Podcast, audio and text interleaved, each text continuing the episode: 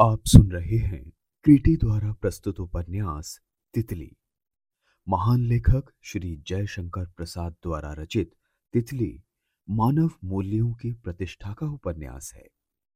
इसमें तितली, शैला, माधुरी श्याम कुमारी राजकुमारी जैसे नारी चरित्र शक्ति अर्जित करके सामाजिक जीवन को बदलते हैं। तो सुनिए ये शानदार रचना मेरी, यानी सचिन शर्मा की आवाज़ में। खंड दो, भाग तीन। सहसा एक दिन इंद्रदेव को यह चेतना हुई कि वो जो कुछ पहले थे, अब नहीं रहे।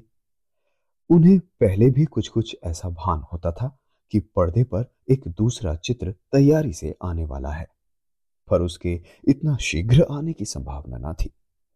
शैला के लिए वो बार बार सोचने लगे थे। उसकी क्या स्थिति होगी, यही वो अभी तक नहीं समझ पाते थे। कभी कभी वो शैला के संसर्ग से अपने को मुक्त करने की चेष्टा करने लगते। ये भी विरक्ति के कारण नहीं, केवल उसका गौरव बनाने के लिए। उनके कुटुंब वालों के मन में शैला को वेश्या से अधिक समझने की कल्पना भी नहीं हो सकती थी। ये प्रचंड व्यंग उन्हें व्यथित कर देता था। उधर शैला भी इससे अपरिचित थी, ऐसी बात नहीं। तब भी इंद्रदेव से अलग होने की कल्पना उसके मन में नहीं उठती थी। इसी बीच में उसने शहर में जाकर मिशनरी सोसाइटी में भी बातचीत की थी।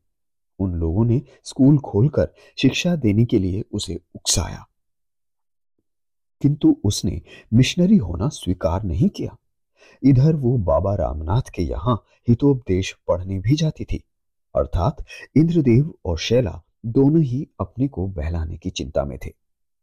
वे इस उलझन को स्पष्ट करने के लिए क्या क्या करने की बातें सोचते थे, पर एक दूसरे से कहने में संकुचित ही नहीं, किंतु भयभीत भी थे, क्योंकि इंद्रदेव के परिवार में घटनाएँ बड़े वेग से विकसित हो रही थी।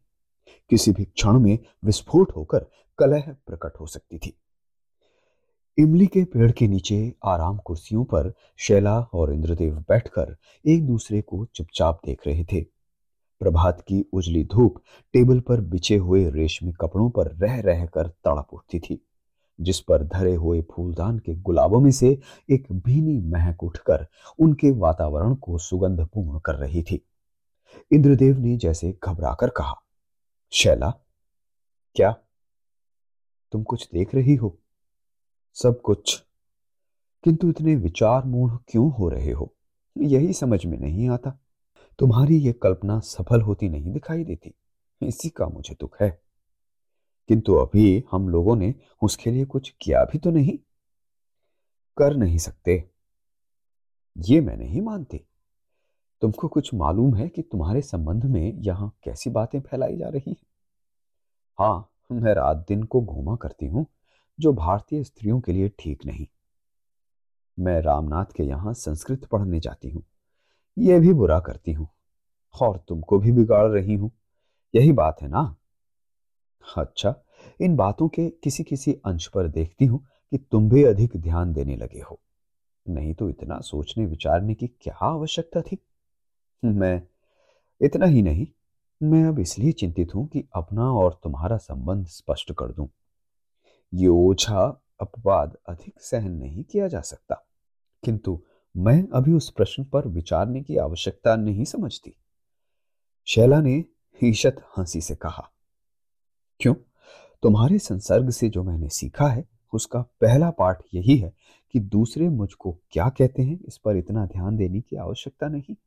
पहले मुझे ही अपने विषय में सच्ची जानकारी होनी चाहिए।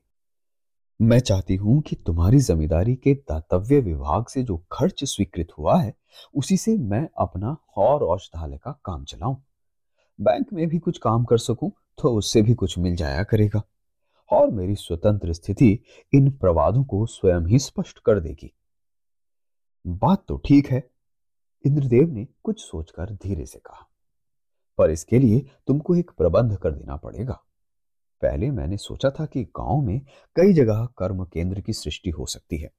भिन्न भिन्न शक्ति वाले अपने अपने काम में जुट जाएँगे। किंतु अब मैं देखती हूँ कि इसमें बड़ी बाधा है और मैं उन पर इस तरह नियंत्रण न कर सकूँगी। इसलिए बैंक और औषधालय, ग्राम सुधार और प्रचार विभाग सब एक ही स्थान पर हों।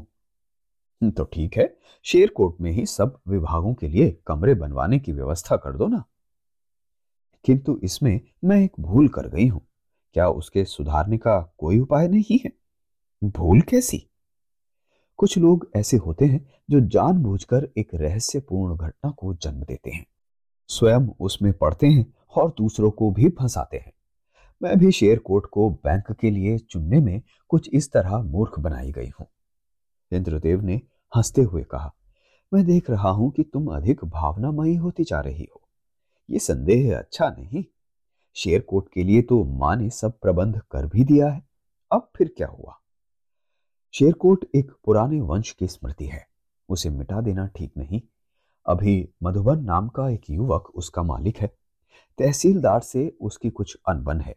इसलिए वो मधुबन? अच्छा तो मैं क्या कर सकता हूँ? तुम बैंक ना भी बनवाओ तो होता क्या है? अब तो वो बेचारा उस शेर कोट से निकाला ही जाएगा। तुम एक बार माँ से कहो ना, और नील वाली कोठी की मरम्मत करा दो, इसमें रुपए भी कम लगेंगे। और नील वाली कोठी? आश्चर्य से इंद्रदेव ने उसकी ओर देखा। हाँ क्यों? अरे वो तो भूत ही कोठी कही जाती है। जहाँ मनुष्य नहीं रहते, वहीं तो भूत रह सकेंगे इंद्रदेव। मैं उस कोठी को बहुत प्यार करती हूँ। कब से शैला? हँसते हुए इंद्र ने उसका हाथ पकड़ लिया। इंद्र, तुम नहीं जानते। मेरी माँ यहीं कुछ दिन तक रह चुकी हैं। इंद्रदेव की आँखें जैसे बड़ी हो गई। उन्होंने कुर्सी से उठ खड़े होकर कहा, तुम क्या कह रही हो? बैठो और सुनो।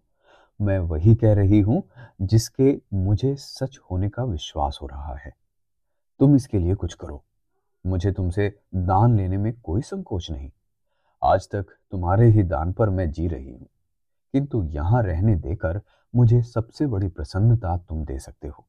और मेरी जीविका का उपाय भी कर सकते हो। शैला की इस दीनता से घबराकर इंद्रदेव ने कुर्सी खींचकर बैठते हुए कहा, शैला, तुम कामकाज की इतनी बातें करने लगी हो कि मुझे आश्चर्य हो रहा है। जीवन में ये परिवर्तन सहसा होता है। किंतु ये क्या? तुम मुझको एक बार ही कोई अन्य व्यक्ति क्यों समझ बैठी हो? मैं तुमको दान दूँगा? कितने आश्चर्य की बात है। यह सत्य है, इंद्रदेव। इसे छिपाने से कोई लाभ नहीं। अवस्था ऐसी है कि अब मैं तुमसे अलग होने की कल्पना करके दुखी होती हूँ। किंतु थोड़ी दूर हटे बिना काम भी नहीं चलता। तुमको और अपने को समान अंतर पर रखकर कुछ दिन परीक्षा लेकर तब मन से पूछूँगी। क्या पूछोगी शैला? कि वो क्या चाहता है? जब तक के लिए यही प्रबंध रहना ठीक होगा। मुझे काम करना पड़ेगा और काम किए बिना यहाँ रहना मेरे लिए असंभव है। अपनी रियासत में मुझे एक नौकरी और रहने की जगह देकर मेरे बोझ से तुम इस समय के लिए छुट्टी पा जाओ। और स्वतंत्र होकर कुछ अपने विषय में भी सोच लो। शैला बड़ी गंभीरता से उनकी ओर देखते हुए फिर कहने लगी, हम लोगों के पश्चिमी जीवन का ये संस्कार है कि व्यक्ति को स्वावलंब पर खड़े होना चाहिए। तुम्हारे भारतीय हृदय में जो कौटुंबिक कोमलता में पला है, परस्पर सहानुभूति की, सहायता की बड़ी आशाएँ परंपरागत संस्कृति के कारण बलवती रहती हैं। किंतु मेरा जीवन कैसा रहा है, उसे तुमसे अधिक कौन जान सकता है? मुझसे काम लो और बदले में कुछ दो। अच्छा ये सब मैं कर लूँगा, पर मधुबन के शेरकोट का क्या होगा? मैं नहीं कहना चाहता। वो न जाने क्या मन में सोचेंगे। जबकि उन्होंने एक बार कह दिया, तब उसके प्रतिकूल जाना उनकी प्रकृति के विरुद्ध है। तो भी तुम स्वयं कहकर देख लो। ये मैं नहीं पसंद करती इंद्रदेव। मैं चाहती हूँ कि जो कुछ कहना हो, अपनी माता जी से तुम ही कहो। दूसरों से वही बात सुनने पर, जैसे कि अपनों से सुनने की आशा रहती है, मनुष्य के मन में एक ठेस लगती है। ये बात अपने घर में तुम आरंभ ना करो। देखो शैला यह आरंभ हो चुकी है। अब उसे रोकने में असमर्थ हूँ। तब भी तुम कहती हो तो मैं ही कहकर देखूँगा कि क्या होता है। अच्छा तो जाओ। तुम्हारे हितोपदेश के पाठ का यही समय है ना? वाह, क्या अच्छा तुमने ये स्वांग बनाया है। शैला ने स्निग्ध दृष्टि से इंद्रदेव को देखकर कहा यह स्वांग नहीं है, मैं तुम्हारे समीप आने का प्रयत्न कर रही हूँ, परंतु संस्कृति का अध्ययन करके। अनवरी को आते देखकर उल्लास से इंद्रदेव ने कहा, शैला, शेरकोट वाली बात अनवरी से ही माथक पहुंचाई जा सकती है। शैला प्रतिवाद करना ही चाहती थी कि अनवरी सामने आकर खड़ी हो गई। उसने कहा, आज कई दिन से आप उधर नहीं आई हैं। सरकार पूछ रही थी कि, अरे, पहले बैठ तो जाइए। कुर्सी खिसकाते हुए शैला ने कहा, मैं तो स्वयं अभी चलने के लिए तैयार हो रही थी। अच्छा? हाँ शेरकोट के बारे में रानी साहिबा से मुझे कुछ कहना था। मेरे भ्रम से एक बड़ी बुरी बात हो रही है उसे रोकने के लिए। क्या? मधुबन बेचारा अपनी झोपड़ी से निकाल दिया जाएगा। उसके बाप दादों की डी है। मैंने बिना समझे बूझे बैंक के लिए वही जगह पसंद की। उस भूल को सुधारने के लिए मैं अभी ही आने वाली थी। मधुबन? हाँ वही ना जो उस दिन रात को आपके साथ था, जब आप नील कोठी से आ रही थी। उस पर आपको दया करनी ही चाहिए। कहकर अनवरी ने भेद भरी दृष्टि से इंद्रदेव की ओर देखा। इंद्रदेव कुर्सी छोड़कर उठ खड़े हुए। शैला ने निराश दृष्टि से उनकी ओर देखते हुए कहा तो इस मेरी दया में आपकी सहायता की भी आवश्यकता हो सकती है। चलिए